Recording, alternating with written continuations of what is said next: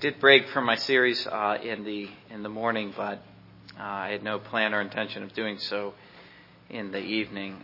So we go on with Exodus.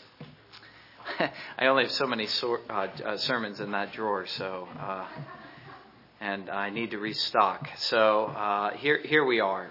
The next text in Exodus 34, verse 10, and as I say, it will sound familiar to what we read in Exodus 23, and we'll have a lot of this in the chapters to come. And he said, "Behold, I make a covenant before all your people. I will do marvels such as have not been done in all the earth, nor in any nation.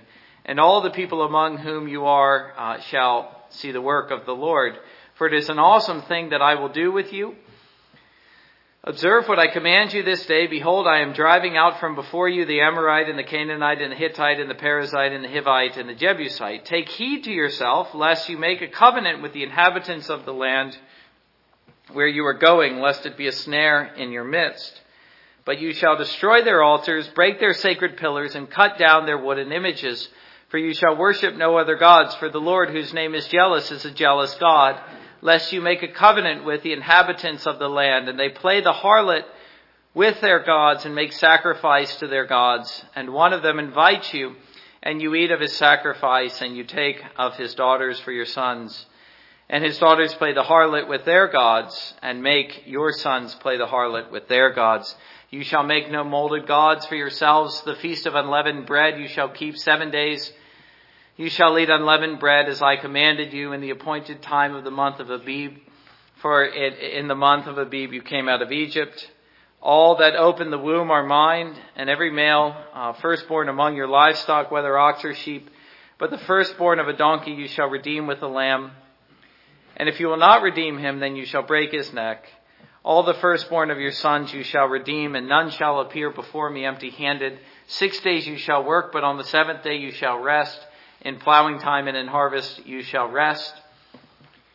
And you shall observe the feast of weeks, of the first fruits of wheat harvest, and the feast of ingathering at the year's end.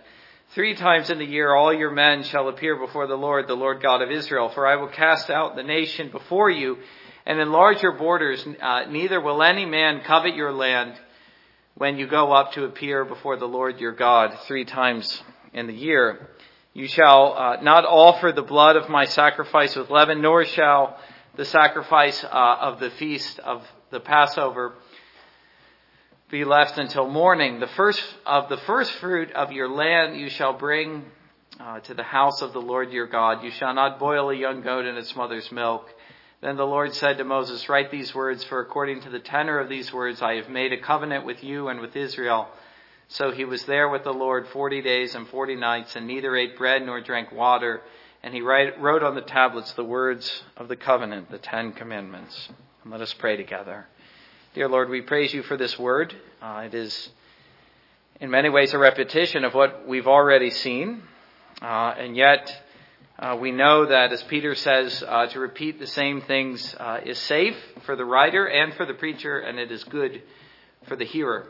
And so, Lord, as these words are brought again with a new and a fresh emphasis, but the same teachings, we pray that you would give your church an ear to hear them, and even myself. And we ask this in Jesus' name. Amen.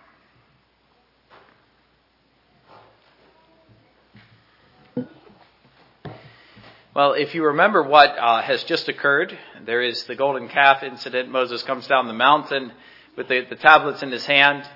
What should have been a glorious moment ends up becoming a travesty of unbelief. The tablets are broken. The covenant thereby, in essence, is broken. And we find Moses pleading with the Lord to remake the covenant. And the Lord, in giving the law again, a second time, is answering Moses' prayer that he would pardon their iniquity and that he would go with them. He's saying, I will go with you. And I'm going to give you the law again, the law that he wrote once again on the mountain, on the tablets that Moses had made. And so this is God's answer to Moses' prayer of verse 9, which we ended with last time. My Lord, I pray, go among us, even though we're a stiff-necked people, and pardon our iniquity and our sin, and take us as your inheritance. The Lord's answer to that prayer is, yes, I will do that. I will pardon you. I will take you as my own. And I will give you the law afresh as a token of my love. But as the covenant is remade, so to speak, we ought to notice what it is that the Lord is particularly concerned to emphasize. For one thing, and this is more of an aside, but there's some value in seeing this, look at the opening words, "Behold, I make a covenant."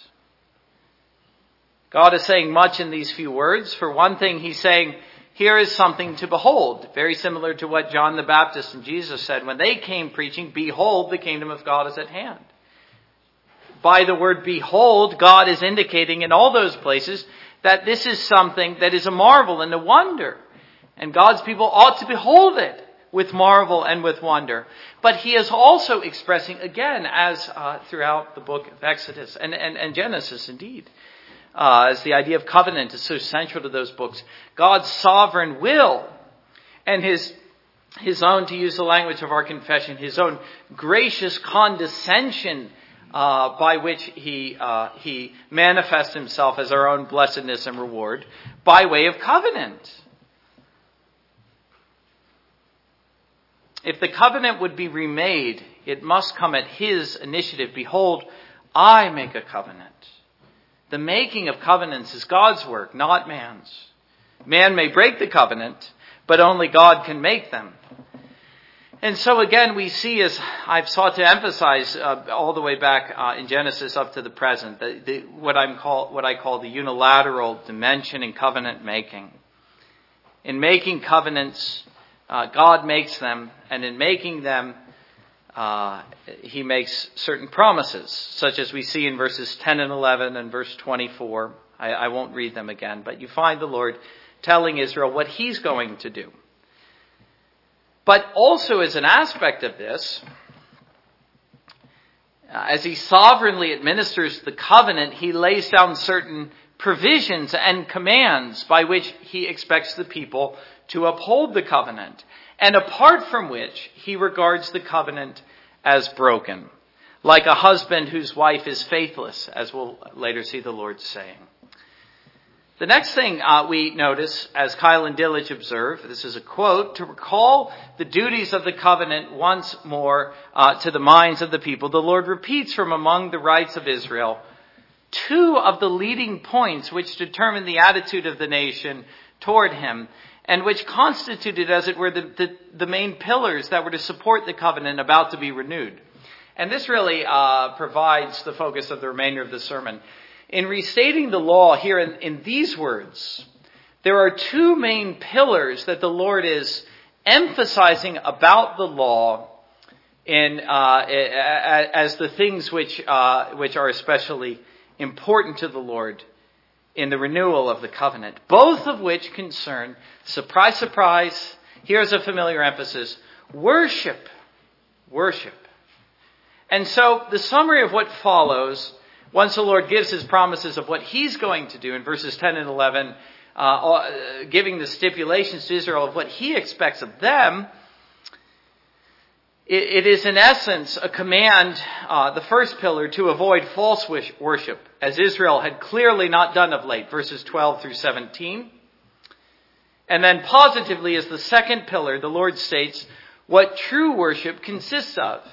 And so the two pillars that were to support the covenant about to be renewed, to use the language again of Kyle and Dillage, were the avoidance of false worship and the pursuit of true worship.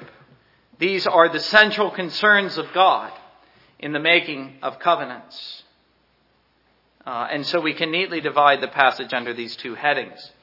Another way to put this is to say that these two things are the things which the Lord especially hates and loves.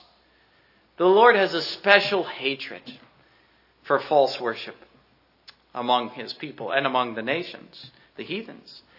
But he has a special love, which he is expressing, again, by way of covenant, for true worship, which is according to his word and according to his will, and which is rendered unto him as the one and only God. And if you think of it, one of the reasons, if not the central reason, that he makes covenants is at once to safeguard us from the presence of false worship, while at the same time enabling us by his Spirit and by his law to worship him rightly. That is the privilege of standing in covenant with God. It's that we are able to worship God rightly. That's what the Lord is expressing here as he renews the covenant. It's his first emphasis. He begins with false worship in verses 12 through 17, the first pillar. And there's two things that I would notice about false worship. The first are what I would call the conditions of false worship, which the Lord is warning against.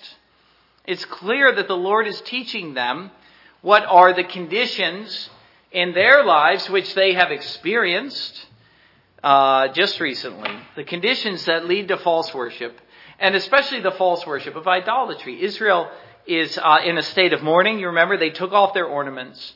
They are repenting of this sin in particular, and the Lord is saying, here are the ways to avoid it. Here are the paths that lead to it, and here are the ways to stay out of those paths.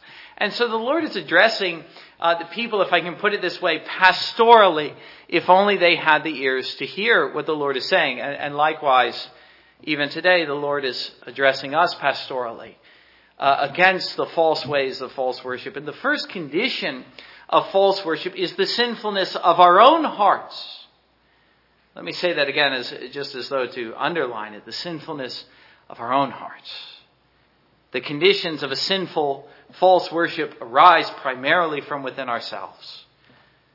John Calvin once said, at least it said, I don't know that I've read this, but something like, our hearts are idol factories. They are always devising false ways to worship the true God, or false ways to worship false gods.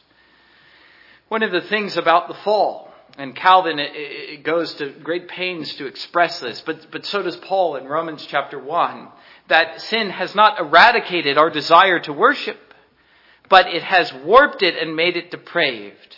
It's depraved a good desire and made it a sinful one. So that rather than an inward yearning to worship God, man in his unfallen state, sin drives us to worship that which is not God.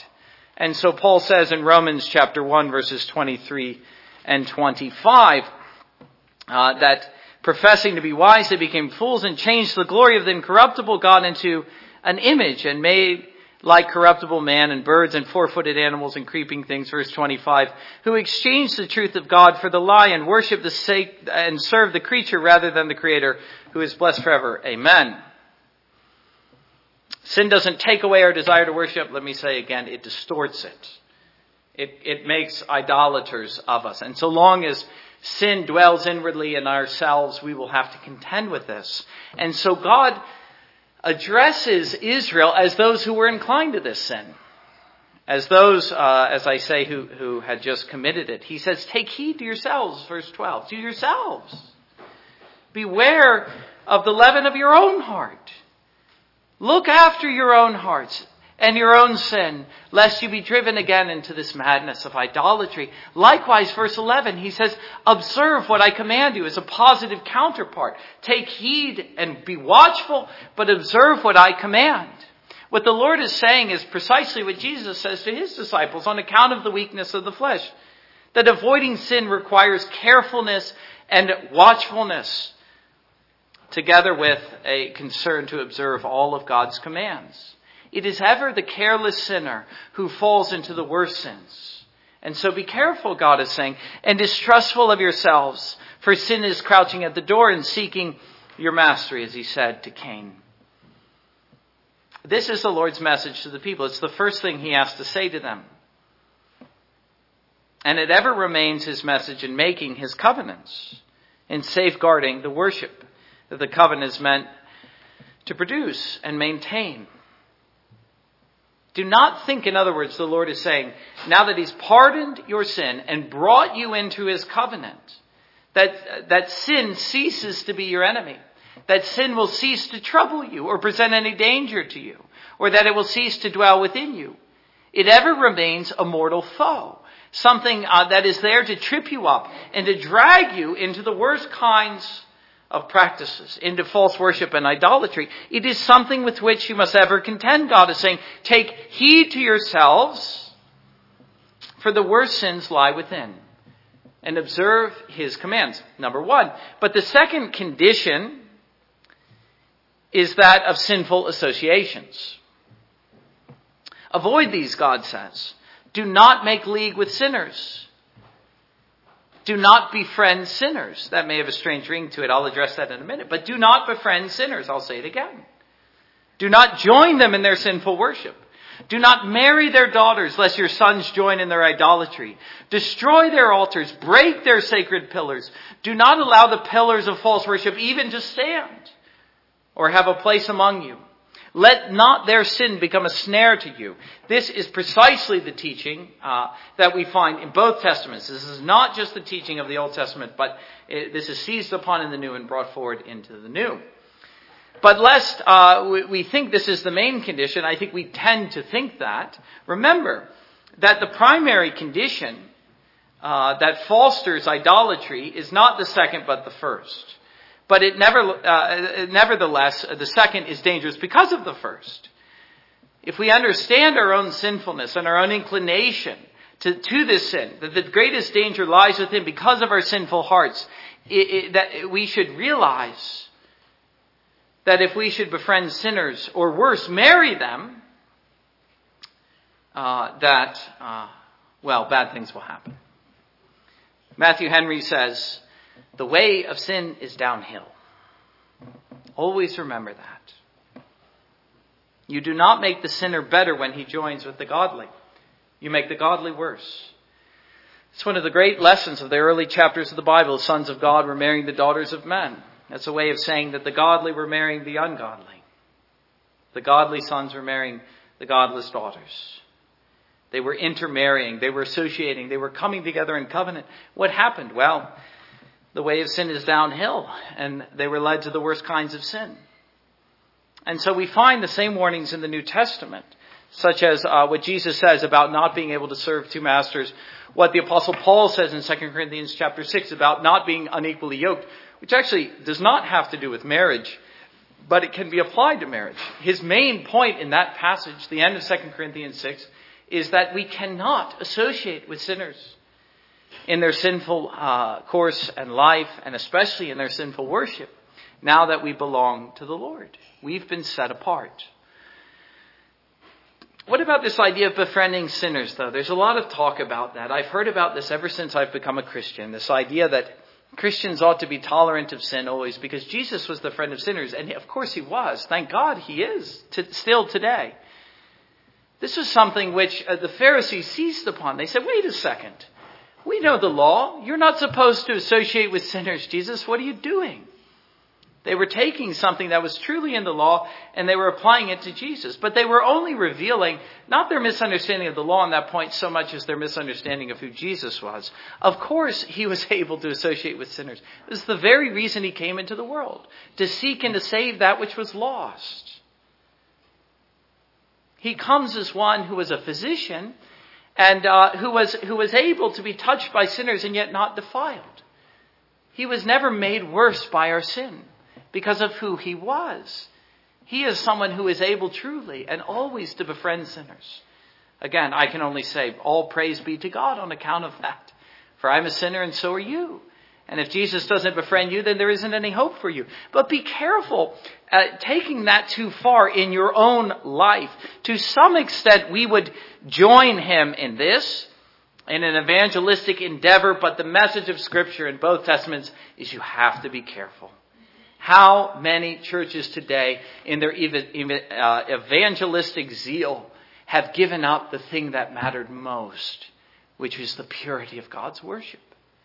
The purity of God's worship. It's something that I even find historically has been debated in Presbyterianism. What's more important, evangelistic fervor or purity of worship? So far as I can tell in Scripture, there really is no doubt what the answer is. It's purity of worship. Do not so befriend the world that you compromise the worship of God. That's the danger. You have to be careful here because you recognize how sinful you are yourself. The longer you dwell in the company of sinners, the more compromised you will become, the more you open yourself to the possibility and eventually the reality of false worship, which perhaps I think explains the state of affairs as we find in the church today, speaking very broadly. And so those are the two conditions of false worship. The first arises from within. Take heed to yourselves, the Lord is saying, and the second is sinful associations. And so do not make league with sinners, God says.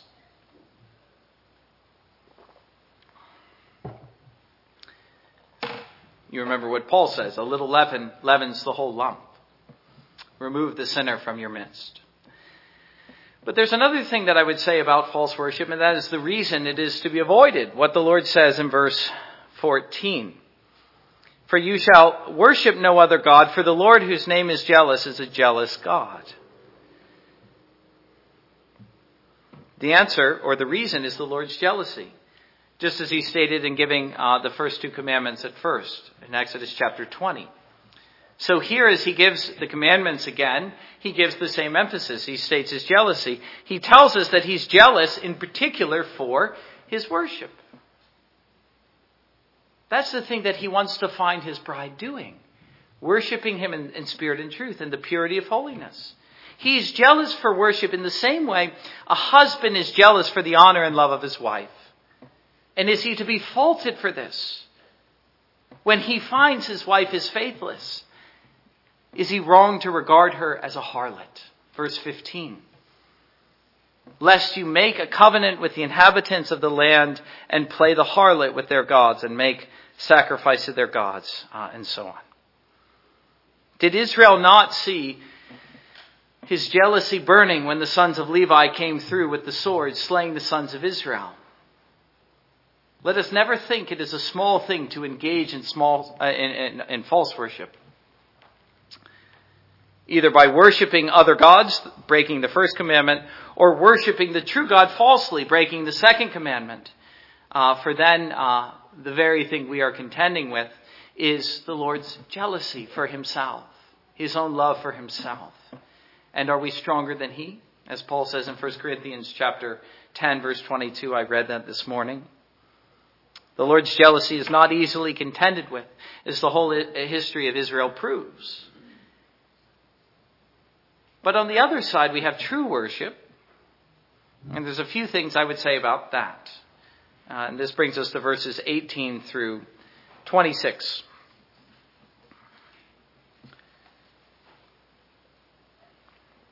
One of the things that the Shorter Catechism emphasizes that we talk about a lot is the mortification of sin. But there's another side of that, and I believe it's in the Catechism as well, and that is vivification. We're not just to put to death sin, but we are to live unto righteousness. And that's what the Lord is saying here. Put to death false worship, live unto righteous by true worship. He would not only have us to turn away from idolatry, but to glorify him alone as God and to worship him according to the rule of his word. And in saying that, we realize that he does not leave us in the dark as to how this would be done. He abundantly supplies the ways and the reasons to worship him in a way that is pleasing to him and that accords with his glorious nature. In other words, there's no danger of falling into false worship so long as you make the word of God your rule. The truth is, he who would worship God rightly lacks no light as to how to do so. God gives more than enough direction to the godly to know how to do this. He does not leave us to ourselves to discover or to devise a way of worship, which underscores the sinfulness of idolatry and false worship, because it goes directly, and it always goes directly against the clear light of his word. And it's thus seen, as in Israel, so today, to be an act of deliberate rebellion against the clear light of God's word. Idolatry is not, let it never be said, a sin of ignorance. Paul wouldn't even allow that for the Gentiles. It is a sin against knowledge. It is an act against rebellion. It is a rejection of the truth and an embrace of the lie. But you see, God, in filling our minds with directions to worship him, is telling us that if only we will do this and make his rule our practice and our guide, then we will be busy enough and indeed happy and blessed enough, far too much to ever want to find another way. We will never veer into false worship because we will always be busy attending all that he's given us to do. Beyond that, he gives his people reason enough to be holy and happy. And if they will not, then the fault is their own. Who can look at this book and ever think that God has left us in the dark as to how he would be worshipped? Here there is light enough to illumine our feet as to the greatest subject that will ever concern us, namely the worship of God. And so, to ask you very simply, do you want to know how to worship God? Do you want to know the will of God? Do you want to see his covenant expressed to sinful men? Very simply, look to his word. You notice that's the final emphasis. The Lord tells Moses to write the words down. The inscripturated word of God. This is the guide of the people of God and the worship of God. And there you will find the answer to your every question. How am I to worship the true God truly? It is a subject which he has abundantly revealed in his word. And you notice when he says that he wrote on the tablets the words of the covenant, the Ten Commandments, that's the end of verse 28, that the emphasis, this is not the only thing that he wrote down, but the emphasis of what Moses wrote down was the Ten Commandments. It was the greatest thing he wrote down. And so we're not surprised to see that in regiving the law, that the great emphasis of what we find with this greater emphasis on worship is the Ten Commandments, and in particular the first four commandments. We find commandments 1, 2, and 4, and I think it could be argued that the third is implied. The guide to worship for Israel and the guide to worship today of the church is found in the first four commandments. The great rules, the true essence of godly worship laid down. The first commandment, verse 14, God alone must be worshipped and no other. And he will not tolerate false worship to be mixed with his. He will not stand for images or idols to represent himself. Verse 17, the second commandment restated. And he wants us to worship him and observe his ordinances before him. As we come to worship, he wants us to come before him. Verse 23, in humble reliance upon him. Verse 24. What he's saying in those two verses is, I want you to go, and I don't want you to worry about leaving your home behind, because I won't allow the enemy to ravage it. In other words, you needn't worry that you will suffer for it when you come before me in obedience to my summons. God will look after your homes if you look after his worship, if you come before him when he calls. In other words, to be afraid to worship God, that somehow worshiping God when he calls us to worship him places us and our homes in undue danger, is to forget the one whom we worship. And it is likewise to forget that it makes us to contend with something far more dangerous, which is his own jealousy. We also find the fourth commandment restated in verse 21. And look how it is put. 6 days you shall work, but on the seventh day you shall rest. In plowing time and in harvest you shall rest. What is he saying there? Well, he's pointing especially to the busy season. The time when you might say, as people still say today, well, we got a little too busy at work. We didn't make it to church. Do you realize that places you in the category of one who is engaged in false worship? He who neglects the true worship of God. Plowing time and harvest, that's when you especially ought to be concerned for God's worship and to look after your own souls, lest you are given again unto idolatry. Take heed unto yourself, especially on your Sabbaths, when you are perhaps more busy than others. Forsake not the Sabbaths of God just because you're busy. Worldly employments which detain us from his Sabbath worship, let me say again, must be seen as Sabbath breaking. It belongs in the category of false worship. It is neglecting true worship and thus by implication engaging in false worship. The man who does not keep Sabbath is guilty of the two earlier sins at once. He does not take heed to himself, and he enjoys the company of sinners when he ought to have been in the house of God in the company of the saints. And so you notice those three commandments together with the emphasis of appearing before him. entrusting ourselves to his safekeeping and care.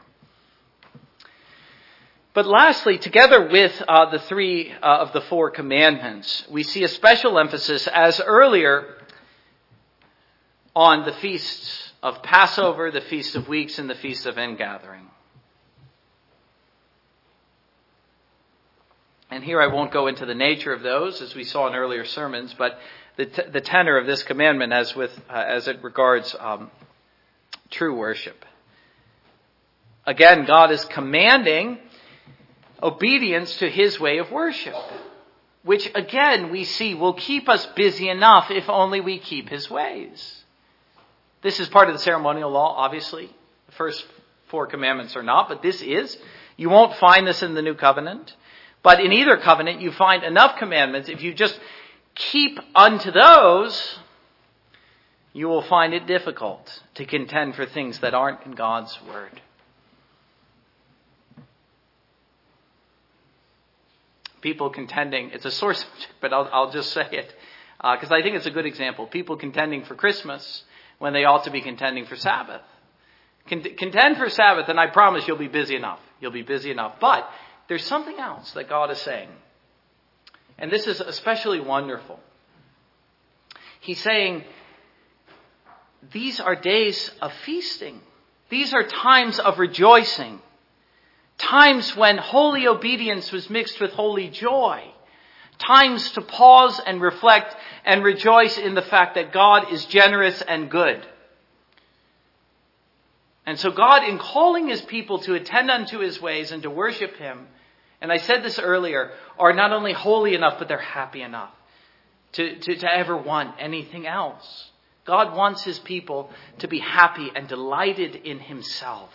Matthew Henry again, men need not be drawn from their religion by the temptation of mirth, for we serve a master that has abundantly provided for the joy of his servants. Serious godliness is a continual feast and joy in God always. I love Matthew Henry, but that has to be one of the best quotes yet. Serious godliness is a continual feast and joy in God always. Do you realize that's what God is calling his people to? Rejoicing and feasting in the presence of God. And so I'll say it again, that those who attend upon God's ways and God's ordinances are those who will be most holy and they will be most happy. And the closer they draw to him in his ordinances and his appointments and his laws, the more they will be made to rejoice in him.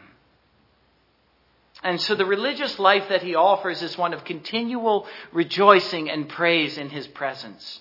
And it is sad, therefore, in light of this fact, that the godly, that the sons of God, would ever choose or want anything else, but such, alas, is the way of sin, to take us off what is best and happiest, and to lead us to what is worst and most miserable.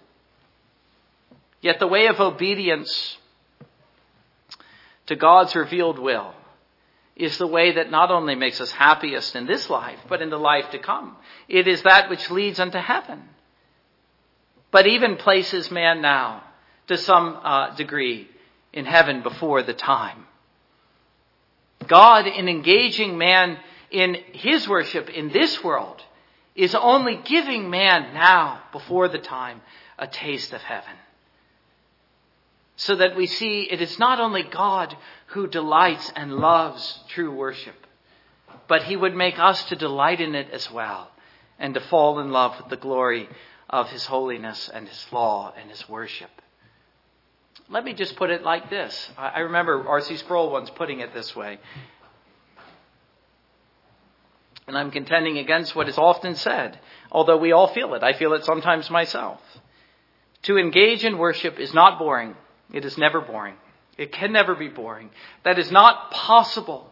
If you think that the worship of God is boring, then I wonder if you know the God we worship. It may not be boring, but I do confess, along with the confession, that it is ordinary by God's own appointment. The confession speaks of the outward, and ordinary means it is, even to use the language of the confession, of Scripture, it's clothed with weakness. And so it might be ordinary, and it's certainly weak, but it's never boring. Now, I emphasize these things, something in contrast to what we read here. They were to delight in the glory of God as they beheld His marvels and His wonders, which He promised.